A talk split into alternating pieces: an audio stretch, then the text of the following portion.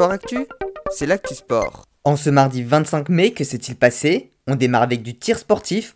Océane Müller a été sacrée championne d'Europe de tir à la carabine en Croatie et a obtenu sa place pour les Jeux Olympiques de Tokyo. Autre médaille, celle de Céline Goberville, arrivée troisième au tir au pistolet à dix mètres. En tennis de table handisport, les championnats de France se sont tenus ces trois derniers jours, une répétition générale à trois mois des Jeux Paralympiques pour l'équipe de France qui ira cet été à Tokyo. Fabien Lamiro a été sacré champion de France chez les tétraplégiques, tout comme Florian Mérien chez les paraplégiques et tout Kamkassoufou en catégorie debout. La meilleure performance reste tout de même celle de Matteo Boeas qui s'est imposé en simple, en double messieurs et en double mixte dans la classe réservée aux athlètes avec un handicap sur un membre inférieur, permettant tout de même un bon déplacement. Une chose est sûre, les pongistes français sont prêts pour cet été.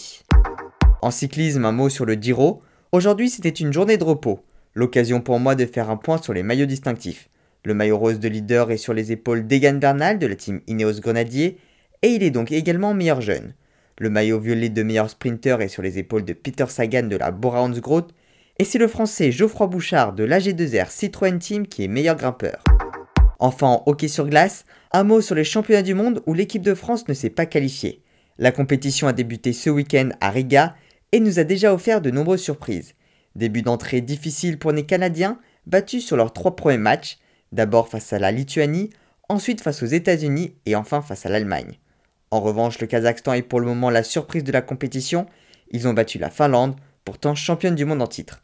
Les championnats du monde se tiendront jusqu'au six juin avec des quarts de finale à partir du trois juin. Et je reviendrai bien évidemment sur l'avancée du tournoi dans les prochains jours. Voilà pour les actualités du jour, à demain, dans Sport Actif.